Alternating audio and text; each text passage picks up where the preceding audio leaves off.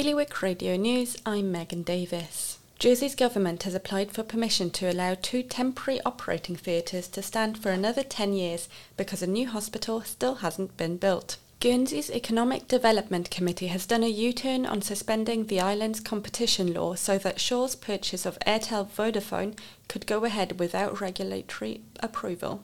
In Jersey, the government is seeking official approval for two headlands of hazardous waste that it has built without planning permission. And finally, Lara Calleja won silver in the sport trap shooting to claim Gozo's first medal at its first Island Games. For more on all these stories, visit bailiwickexpress.com. Now, a quick update on the Island Games, sponsored by SG Kleinwort Hambros. Guernsey remains at the top of the medal table with a total of 53 medals. 19 golds, 18 silver, and 16 bronze. Jersey are currently in second with 38, of which 13 are golds.